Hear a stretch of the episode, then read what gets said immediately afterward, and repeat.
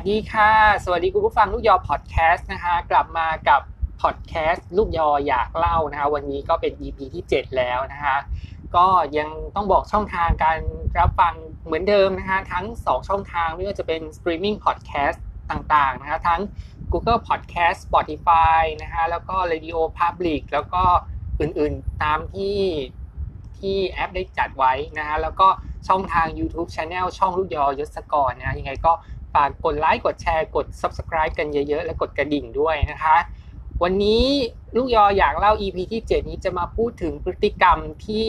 เรียกว่าเป็นพฤติกรรมที่สุดโต่งพอสมควรเป็นการเรียกว่าดูแลสุขภาพแบบ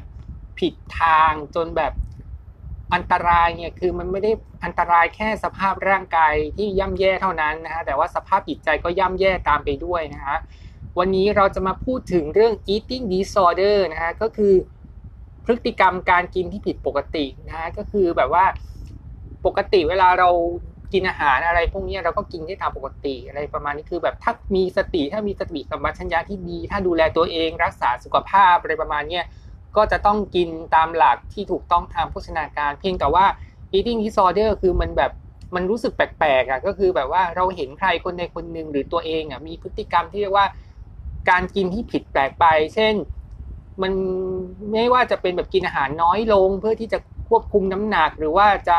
เรียกว่าไงอะพยายามลดความอ้วนแบบพยายามแล้วพอหุ่นสวยแล้วก็กลับจิตตกพยายามคิดว่าเฮ้ยมันต้องเพลียวกว่านี้ดีกว่านี้ก็คือเสพติดไปเรื่อยๆค่ะเสพติดไปเสพติดมาจนพฤติกรรมทางจิตก็เปลี่ยนไปแล้วมันจะทำลายสุขภาพด้วยนะคะมันก็ต้องย้อนกลับไปเมื่อ 20 ปีก่อนนะคะเมื่อ ครั้งที่ยังเป็นยุคแห่งความผอมนิยมนะคะกระแสคลั่งผอมก็ได้กระดัดกระจายไปทั่วโลก จนทำให้เกิด eating disorder หรือพฤติกรรมการกินที่ผิดปกติ โดยเฉพาะในหมู่วัยรุ่นชายหญิงที่รักสวยรักงาม และแสวงหาการยอมรับทั้งโรคบูลิเมีย และอนอเร็กเซียสองโรคนี้กลายเป็นโรคร้ายแรงที่ไม่ส่งผลต่อสุขภาพทางร่างกายอย่างเดียว แต่ยังส่งผลทางจิตใจของผู้ป่วยชนิดต้องใช้การเวลาระยะเวลาในการรักษาที่นานนับเดือนหรือปีนะฮะก็คือแบบว่าด้วยมันต้องเริ่มมาจากเหตุผลแรกก่อนก็คือเรื่องของเทรนด์ไดเอทก่อน คือก่อนหน้านี้ในในอดีตที่เรียกว่าในเรื่องที่การลดน้ำหนักเนี่ยมันเป็นเรื่องที่มันยังไม่มีเรียกว่าอะไรข้อมูลที่รู้ว่าถูกหรือผิดหรือเปล่าว่า เวลาเราควบคุมน้ำหนัก เวลาเราทานอาหารหรือว่าไดเอทเข้าไปเนี่ยมันไม่รู้เหมือนกันว่าไอ้นั่นอะมันดีต่อสุขภาพหรือมันทำลายสุขภาพมันแน่ แต่จิตเราอะด้วยความที่ว่าในยุคที่การไดเอทเนี่ยมันเป็นที่นิยมเนี่ยคือถ้าไดเอทถูกวิธีกินอาหารที่ถูกต้องอะไรเงี้ยมันก็แล้วไปแต่บางคนอะมันจะมีอาการจิตตกถึงขั้นว่า จะต้องพยายามทำทุกอย่างก็อย่างเช่นที่เรียกว่า มันจะมีพฤติกรรมที่เรียกว่า เราจะซื้อเสื้อตัวที่เล็กลงอะ เพื่อที่จะแล้วเราจะ เป็นแรงบันดาลใจในการลดน้ำหนัก หรือเห็นคนที่มีรูปร่างดี หรือเห็นนางแบบนายแบบใน magazine หรือในแคทวอล์กอะไรประมาณนี้เราก็อยากจะมีแบบนั้น ซึ่งบางทีเนี่ยการที่ไม่มีสติแยกแยะออกในเรื่องของแบบว่าเขาเรียกว่าอะไรอะไม่มีสติแบบว่าไงในการแบบว่าควบคุมสุขภาพร่างกายให้ให้ไม่ให้มันให้มันรู้จักคำว่าพอ แต่ว่าเราก็ยังหมกมุ่นอยู่กับการแบบลด พยายามลดแล้วก็พยายามที่จะควบคุมอาหาร แต่บางทีมันควบคุมแบบผิดวิธีเกินไปแล้วมันก็รุนแรงจนมันส่งผล มันส่งผลทางจิตก่อน คือจิตก็จะคิดว่าต้องต้องผอมกว่านี้ถึงจะสวย แล้วทีนี้ก็เสพติดการความผอมโดยใช้วิธีไดเอทที่มันผิดแปลกแหวกแนวไปจนสุดท้ายมันก็ทำลายสุขภาพของเรานะฮะนี่คือพฤติกรรมซึ่ง ในโรคของ eating disorder เนี่ยมันจะมีอยู่ 2 โรคที่เรียกว่าเป็นที่รู้กันทั่วเป็นที่รู้กันดีก็คือ anorexia กับ bulimia ซึ่ง 2 โรคนี้เดี๋ยวเราจะมาเจาะลึกกันว่า มันมีลักษณะอาการอย่างไร แล้วมันมี fact about อะไรที่น่าสนใจนะฮะซึ่งพอมันหลายปีต่อมาเนี่ยโรคร้ายทั้งสองก็มีจำนวนลดลงนะฮะก็คือแบบว่าพอคนมันตั้งสติได้พอมีวิธีการไดเอทที่มีการเผยแพร่ข้อมูลผลงานทางวิจัยเนี่ยก็อาจจะทำให้เรียกว่าได้เรียนรู้ว่า วิธีที่เรา diet ไปเนี่ยมันมันถูกหรือผิดกันแน่ มันใช้ได้หรือมันทำลายกันแน่นะฮะแต่ก็มีกระแสแฟชั่นที่วนเวียนไปมาทำให้เกิดพฤติกรรมการผิดปกติย้อนกลับมาอีกครั้ง โดยเฉพาะอย่างยิ่งในยุคนี้ที่การบูชาคนดังคนสวยคนหล่อดูจะเป็นเรื่องธรรมดา ภาพถ่ายที่สามารถจะแพร่สะพัดไปทั่วโลกหลังจากโพสต์เพียงไม่กี่วินาที หรือการใส่เสื้อผ้าโชว์เนื้อหนังบางสาของเหล่านางแบบนายแบบคนดัง ก็จะดูคล้ายเป็นกลายเป็นเทรนที่ได้ใครๆก็มองอย่างชื่นชมก็คือ เดี๋ยวนี้การดูแลสุขภาพเนี่ย มันจะต้องยึดหลักก็คือแบบเวลาเราดูนะดูนางแบบนายแบบเนี่ย เวลาแบบเห็นใส่เสื้อชุดว่ายน้ำอะไรประมาณนี้ก็จะพยายามทุกอย่างในการที่จะลดน้ำหนัก แต่ว่าบางทีมันก็เกินไปมันก็สุดโต่งไป ซึ่งวันนี้จะมาพูดถึง 2 โรคแล้วก็มีโรคแปลกๆที่เกี่ยวกับ eating disorder ด้วยนะคะ เรามาเริ่มที่บูลิเมียกันก่อนโรคบูลิเมียเนี่ยอันนี้จะเป็นอาการเบื้องต้นนะคะก็คือ การกินแล้วล้วงคอออกให้ตัวเองอาเจียน ผู้ป่วยมักจะกินในปริมาณเยอะมากๆ กินทุกอย่างที่อยากกิน จากนั้นก็วิ่งเข้าห้องน้ำเพื่อล้วงคอให้อาหารที่เพิ่งกินไปถูกกำจัดออกมาจนในเป็นรูปแบบอาเจียน จริงๆแล้วอาการบูลิเมียมันก็คือ กินอะไรก็กินกันไป กินขนม กินนม กินเนยกินของทอดกินข้าวกินอะไรคือแบบ กินให้ได้รสชาติอะแล้วพอพอแบบว่า พอได้รสชาติได้สารอาหารแล้วเนี่ยก็เอาไอ้กากที่มันอยู่ในปากในร่างกายเนี่ย ก็คือจะเอาอาเจียนออก ซึ่งมันก็เป็นวิธีที่มันน่ากลัวมากนะคะคือในหนังไทยเรื่องหนึ่งก็คือสวยลากไส้เนี่ยก็คือ ในนั้นมีมีมีฉากที่ทำเป็น trailer คือหนังเรื่องนี้ trailer มันมี trailer เดียว คือมันไม่มี trailer คือเป็น trailer ที่แปลกก็คือเป็นแบบ เริ่มต้นมาเปิดตัวก็เป็นแบบว่า หญิงเซ็กซี่เจ็ดคนไปเล่นน้ำชายทะเลอย่างสนุกสนานแต่อยู่ดีๆเนี่ย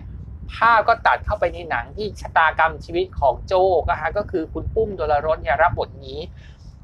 พฤติกรรมนี้ก็น่าจะเกี่ยวข้องกับ bulimia นี่แหละก็คือเธออยู่ดีๆเนี่ยเธอก็จะกินอาหารคือ เวลาที่เธอแบบซื้อของของกินอะไรคือแบบทั้งสองแขนสองมือนี่เต็มไปหมดเลย แล้วก็เดินอย่างเริงร่าอะไรประมาณนี้ แล้วก็กินอาหารเข้าไปกินไปเรื่อยๆกินไปเรื่อยๆกินจนอิ่ม ได้สารอาหารแล้วก็ไปที่ห้องน้ำเพื่อที่จะล้วงให้อาเจียนออกอะไรประมาณนี้นี่ก็คือ นี่ก็คือเรื่องของประเด็นที่เราคิดว่ามันมีส่วนช่วยมันเป็นพฤติกรรมที่ อันนี้ต้องบอกกับคุณผู้ฟังเลยนะว่าไม่ควรเอาอย่างนะครับเพราะว่า eating disorder แบบบูลิเมียเนี่ย มันอาจจะทำให้เกิดโรคขาดสารอาหารได้นะ ซึ่งก็มีวิธีสังเกตของคนที่เป็นโรคนี้ว่าเป็นอย่างไรนะฮะก็คือว่า ถ้าอยู่ดีๆเนี่ยเข้าห้องน้ำทันทีหลังจากที่รับประทานอาหาร และใช้เวลาห้องน้ำนานผิดปกติเนี่ย อันนี้ต้องสังเกตเลยเป็นบูลิเมียแน่นอน ต่อไปค่ะข้อที่ 2 มักมีใบหน้าที่กลม เพราะการล้วงคออาเจียนบ่อยๆ จะทำให้ต่อมน้ำลายบวมและอักเสบส่งผลให้เกิดมีกลิ่นปากแล้วก็มีฟันผุก็คือ เวลาเราล้วงอะไรประมาณนี้นะฮะผลกระทบร่างกายก็คือแบบว่า ทรงหน้าก็จะเปลี่ยนไปนะ แล้วก็ ระบบต่อมน้ำลายก็จะบวม แล้วก็มีอาการอักเสบขึ้นมานะฮะส่งผลให้เกิดฟันผุอันนี้อันนี้เป็นเป็นโรคที่มันเป็นโรคที่มันรักษาไม่ได้ ถ้าฟันแท้แล้วมันผุเลยมันแก้อะไรไม่ได้แล้ว แล้วก็มีกลิ่นปากด้วยนะฮะก็คือบางทีการที่ร่างกายไม่ได้สารอาหารอะไรอะมันก็จะปล่อยเคมีที่เรียกว่าเป็นเคมีหรือก๊าซอะไรนี้ที่มันแย่ลงไปเนี่ยทำให้เกิดมีกลิ่นปากแล้วก็เรอเป็นแบบเป็นเปรี้ยวอะไรประมาณนี้นะคะ ต่อมาข้อ 3 นะคะ ร่างกายขาดสารอาหารผิวพรรณและหน้าตาดูซูบซีดและก็มีภาวะซึมเศร้า อันนี้มันคือโรคที่เกิดขึ้นทางกาย แล้วก็นำไปสู่อาการทางจิตแบบชัดเจนเลยก็คือ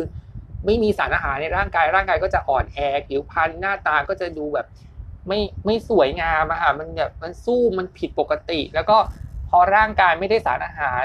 ร่างกายมันวนเวียนอยู่แย่ๆอย่างเงี้ยมันก็มีผลต่ออาการทางจิตแล้วอาจจะเสพติดหนักจนถึงขั้น เรียกว่าอาจจะกินอาหารน้อยน้อยนิดเดียวอะน้อยนิดเดียวเลย แล้วก็ไม่กินอะไรที่แบบว่าที่มันควบคุมไม่ได้อะไรประมาณนี้นะคะต่อมาค่ะ มักไม่ค่อยยอมรับว่าตัวเองต้องการลดความอ้วน แสดงออกว่าชอบกิน แต่ในใจกังวลเรื่องความอ้วนตลอดเวลา อันนี้มันจะเป็นแบบไม่รู้ อันนี้มันจะเป็นแบบพฤติกรรมซ่อนเงื่อนของคุณผู้ฟัง ก็คือแบบว่า ไม่ค่อยรู้ ไม่ค่อยยอมรับตัวเองว่า ฉันพยายาม diet อยู่ เพราะว่าฉันรู้สึกว่าฉันก็ happy ว่าอยากกิน แต่ว่าฉันก็แค่อยากคายออกมาแต่จริงๆอะในทางจิตอะมันก็เรียกร้องเรียกร้องตลอดเวลาว่าต้องพยายามลดเท่านั้นคือ ถ้ามันเริ่มมาอย่างเนี้ยเราก็ต้องแบบว่าต้องปรับอารมณ์ทางจิตก่อนว่า ตอนนี้มันไม่แบบแบบสุขภาพตอนนี้แบบกับการกินพฤติกรรมของเรามันเปลี่ยนไปอะไรประมาณนี้อันนี้ก็ต้องคนใกล้ตัวเนี่ย ถ้าถ้าสังเกตว่ามันมีอาการลักษณะอย่างเงี้ย ก็ควรที่จะบอกเขาแล้วว่ามันไม่มี มันไม่มีวิธีอะไรที่มันยั่งยืนวิธีแบบนั้น มันใช้ไม่ได้ มันไม่ได้ส่งผลแค่ทางร่างกายอย่างเดียวแต่มันส่งผลทางจิตด้วยนะฮะแล้วก็ข้อสุดท้ายอันนี้เป็นลักษณะที่ อันนี้จะเป็นบอกได้ชัดเจน มีพฤติกรรมเก็บตัว เพราะต้องการใช้เวลาในห้องน้ำและถือเป็นกิจวัตรที่ต้องทำเป็นอันดับแรก ไม่ว่าอย่างไรก็ตามจึงมักเลือกอยู่ในอยู่ในที่สะดวกต่อการใช้ห้องน้ำและส่วนมากมักเป็นบ้าน ที่เขาอยู่นี่แหละ มันนี้มันก็คือแบบว่า หมกมุ่นกับการกินที่ต้องกินให้ได้อย่างเท่านี้ จนร่างกายเนี่ย แล้วคือสังเกตเลยคือหลายคนเนี่ย ก็จะใช้เวลาห้องน้ำในการในเวลานานในการที่จะล้วงคอล้วงอาหารล้วงเศษกากอาหารที่กินเข้าไปเพื่อที่จะคายออกมา แล้วก็แล้วก็จะมองสิ่งนี้เป็นสิ่งแรกที่ต้องทำหลังจากที่กินอาหารกันอย่างอิ่มแล้วนะฮะแล้วก็ รู้สึกว่าห้องน้ำเนี่ยมันคือสวรรค์น่ะคือสวรรค์ในแบบการที่แบบว่าฉันจะล้วงฉันจะในการที่จะแบบว่าฉันจะเอาอาหารที่มันอยู่ในร่างกายกำจัดออกหมด แล้วก็แล้วก็ส่วนใหญ่ก็จะอยู่ในบ้าน คือถ้ามันอยู่ในห้างเนี่ยมันจะเดือดร้อนกว่านี้อีกนะ เพราะว่าคนก็อยากใช้ห้องน้ำเยอะอะไรประมาณนี้เพราะฉะนั้นอันนี้ก็เป็นอาการคร่าวๆที่ถ้าสิ่งที่บรรยายเรื่องของวิธีสังเกตแล้วมันแล้วแล้วบังเอิญว่าลูกคุณเป็นเนี่ยก็กรุณาตั้งสติแล้วก็ให้ให้ให้ข้อมูล แล้วก็ดูแลให้เขาได้ดูแลตัวเองด้วยนะคะแล้วก็แฟกต์อบาที่น่าสนใจของบูลิเมียเนี่ยมักจะพบในวัย 35ถึง35 ปี และพบในผู้หญิงมากกว่าผู้ชายนะครับ เพราะว่าผู้หญิงเนี่ยชัดเจนเลยพอมีเทรนเรื่องของแบบหุ่นเพรียวผอมอะไรประมาณนี้หรือว่าหุ่นตรงแท่งดินสออะไรอย่างเงี้ยเขาก็จะพยายามที่จะลดลดลดลดน้ำหนักอะแต่ว่าลดน้ำหนักแบบผิดผิดผิดวิธีจนส่งผลให้เกิดให้เกิดอาการทางจิตแล้วมาสู่ร่างกายได้นะฮะ แล้วก็มีพฤติกรรม พฤติกรรมเนี่ยมันมีความแตกต่าง ในบางกรณีผู้ป่วยจะกินยาระบายแทนการอาเจียน ออกกำลังกายอย่างหักโหมเป็นเวลาหลาย ๆ ชั่วโมงติดต่อกัน หรืออาจทำควบคู่กันไป และหากวันไหนกินเยอะกว่าปกติ อีกสองสามวันก็จะก็จะอดอาหารเป็นการชดเชยก็คือ มันก็คือแบบหลายคนคือมันไม่ได้มีแค่การกินแล้วแล้วคายออกมา มันมีการผิดออกกำลังกายที่ แปลกแหวกแปลกประหลาดก็คือแบบบุกโฟกัสที่หุ่นอะไรประมาณนี้คือ คนที่เป็นบูลิเมียเนี่ย จะเห็นลักษณะรูปร่างก็คือแบบ คือในร่างกายมันผอมแต่ในจิตในในที่เราส่องกระจกอะมันจะคิดว่ามันยังอ้วนมันยังไม่พออะไรประมาณนี้เพราะฉะนั้นแล้วเนี่ย มันเป็นเรื่องที่ มันเป็นเรื่องที่อันตรายมากๆคุณผู้ฟังเพราะฉะนั้นแล้วเนี่ยพ่อแม่ถ้าดูอยู่ถ้าเห็นว่าลูกมีพฤติกรรมที่มันแตกต่างที่มันแบบมันมันมันมันมันขั้นนี้แล้วเนี่ยก็ควรจะส่งไปทางจิตแพทย์แล้วก็ รักษาร่างกาย รักษาทางจิต แล้วก็ให้คุณหมอโภชนาการเนี่ยมาเรียกว่าให้คำแนะนำนะครับหรือไม่ก็หาเคล็ดลับ หรือหรืออย่างในโลกอินเทอร์เน็ตมันก็มีวิธีที่มันหลากหลายในการแบบว่ากินอาหารอย่างไรให้ได้ดีนะคะต่อมานะคะก็คือ anorexia ผู้ป่วยเป็น anorexia นั้นมักจะเลือกที่จะไม่รับประทานอาหาร หรือรับประทานให้น้อยที่สุดเท่าที่จะเป็นไปได้ ก็คือแบบอันนี้มันจะหนักกว่า bulimia ตรงที่ว่า คือ bulimia เนี่ย ก็ยังรักในการกินแหละเพียงแต่โฟกัสผิดวิธีก็เลยไปล้วงอาเจียนออกมา แต่ anorexia เนี่ยมันมีที่มามาจากว่าเวลาผู้หญิงเห็นนางแบบอะอย่างฝรั่งเศสอะเป็นเมืองแห่งแฟชั่นอะเวลาแบบนางแบบฝรั่งเศสถ่ายออกมาเนี่ยมันจะแบบมันจะเป็นแบบ supermodel แบบชั้นยอดชั้นเยี่ยมเลยประมาณนี้แต่ว่ามันจะมีรูปร่างที่มันตรงเหมือนแบบมันเหมือนแบบเหมือนเหมือนเหมือนแท่งไผ่อะเหมือนแบบเหมือนลำไผ่อะที่แบบว่า คือมันไม่มีส่วโซองเอวอะไรประมาณนี้คือมันจะตรงตลอดเวลา จนทำให้ผู้หญิงที่เห็นแบบเนี้ยเขาจะรู้สึกว่า นี่แหละคือหุ่นที่ฉันอยากได้ ก็เลยพยายาม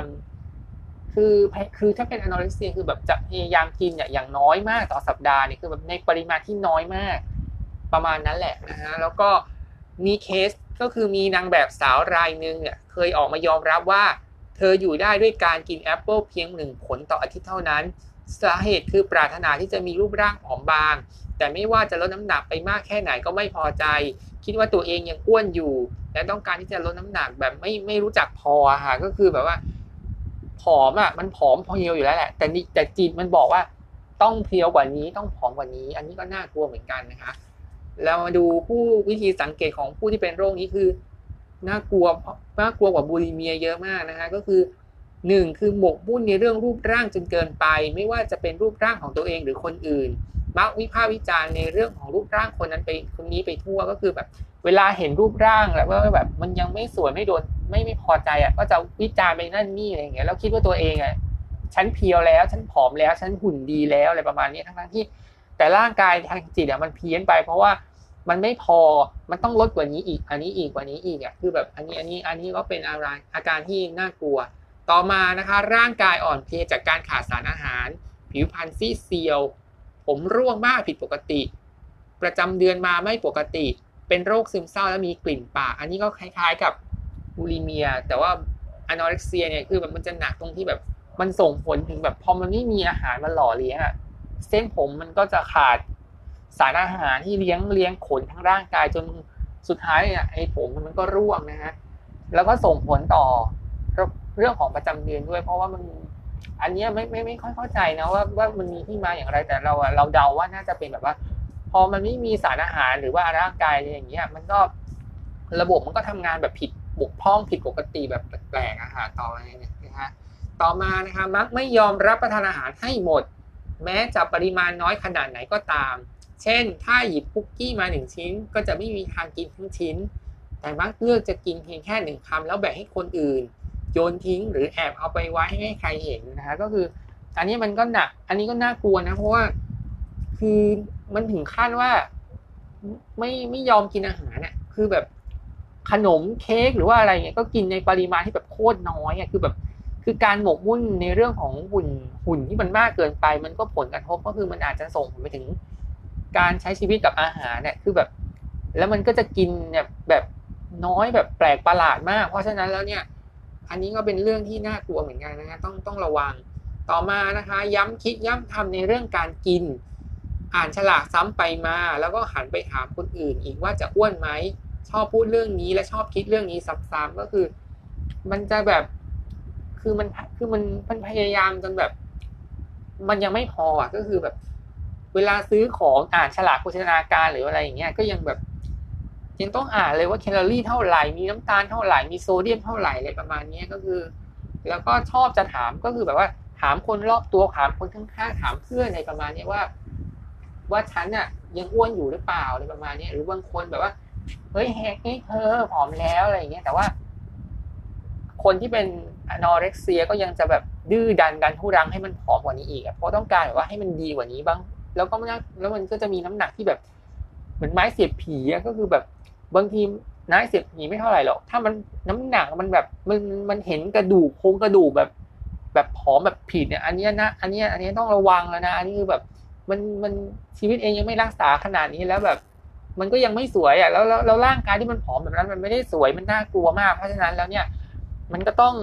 ควบคุมอาหารยังไงให้มันดีเนี่ย อันนี้มันต้องระวังแล้วนะฮะ สุดท้ายค่ะก็คือชอบแข่งขันต้องการเอาชนะ เช่น สามารถเอาชนะความหิวของตัวเองได้ แล้วบอกคนอื่นว่าไม่หิว กินน้อยโดยธรรมชาติอยู่แล้ว ชอบเปรียบเทียบตัวเองกับคนอื่น ไม่ว่าจะเป็นคนดังหรือคนรอบตัว เพื่อให้เพื่อให้รู้สึกว่าฉันเหนือกว่าหากรูปร่างตัวเองมีความผอมกว่าหรือน้ำหนักน้อยกว่า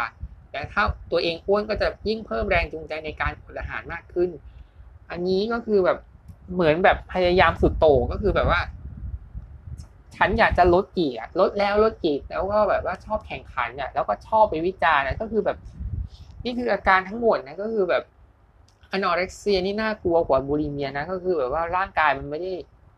คือคือคือบูลิเมียมันก็คือแบบแค่เอาสารอาหารเข้าไปในร่างกาย แต่ขาดจะแต่ขาดกากขาดขาดเยื่อขาดใยในการขับถ่ายออกมาได้อะไรประมาณนี้อันนี้ก็น่ากลัวอยู่แล้ว แต่ว่าอนอเร็กเซียคือแบบคุมจนแบบผิดวิธีคุมจนแบบ เกินเหตุเกินไปอะจริงปริมาณแบบโคตรน้อยอะไรเงี้ยก็ต้อง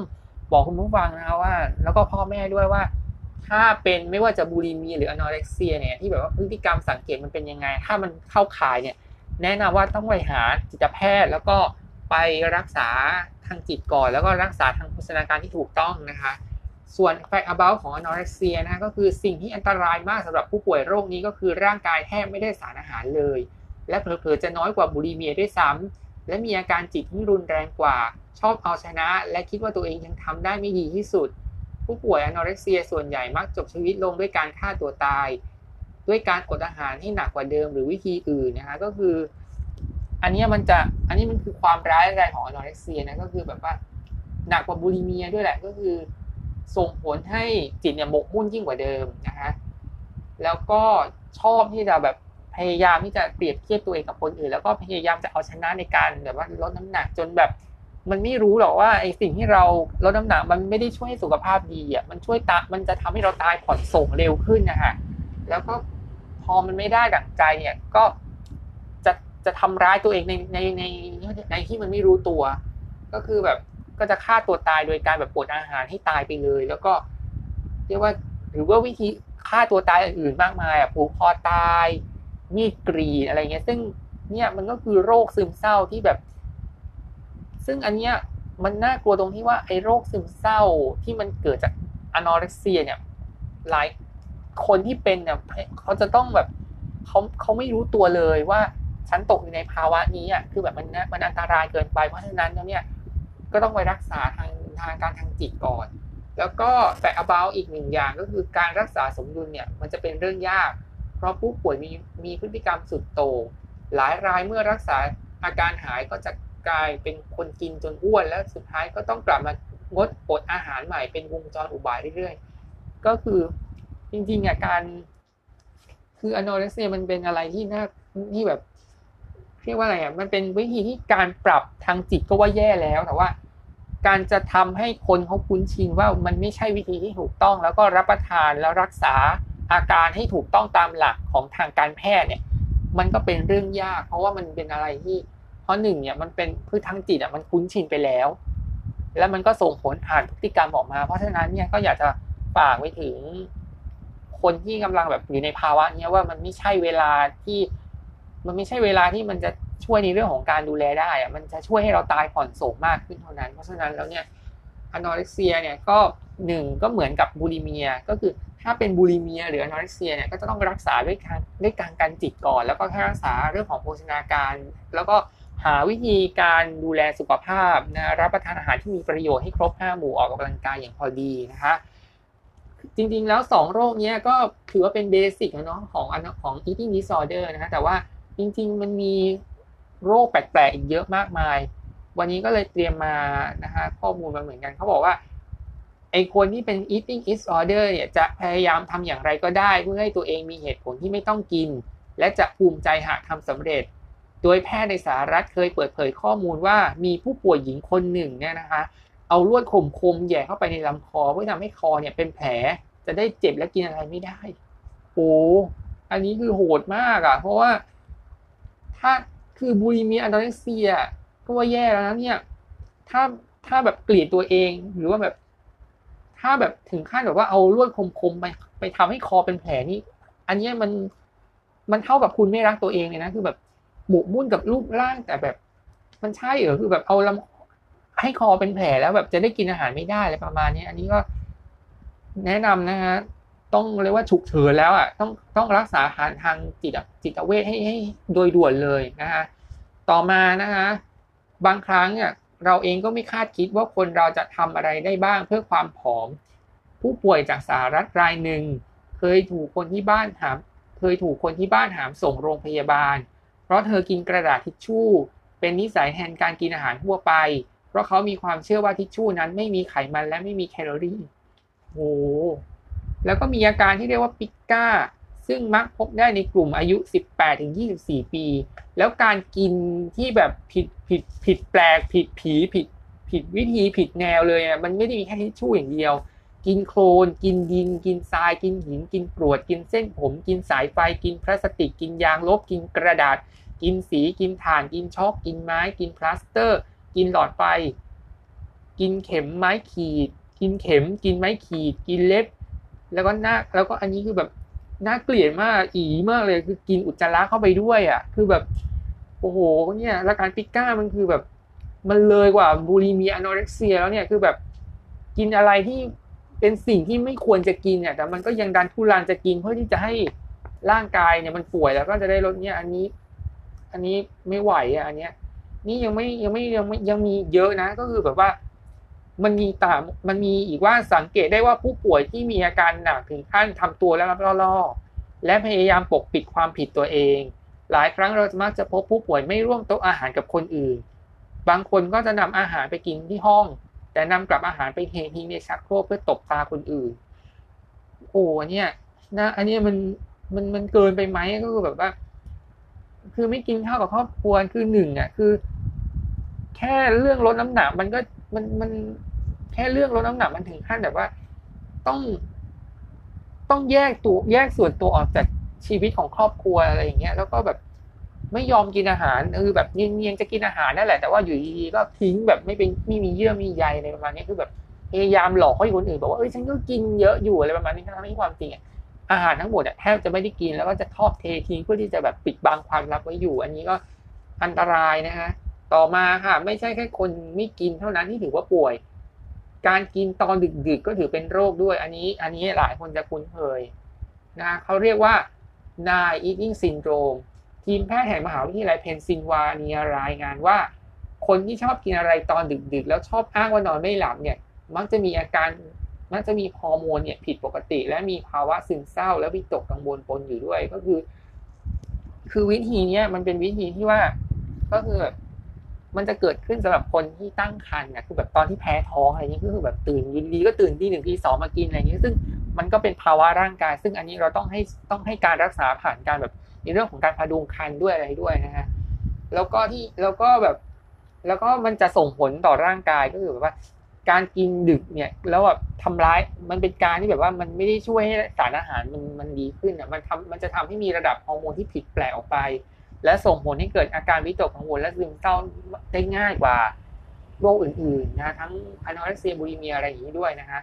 ต่อมานะคะก็คือโรคอัตโรเร็กเซียก็คือโรคหนึ่งที่เริ่มเจอบ่อยมากขึ้น อันเนื่องจากกระแสการกินคลีน บ้าสุขภาพจนเรียกว่าเสพติดและไม่และไม่สามารถอนุญาตให้ตัวเองกินอาหารปกติได้เลย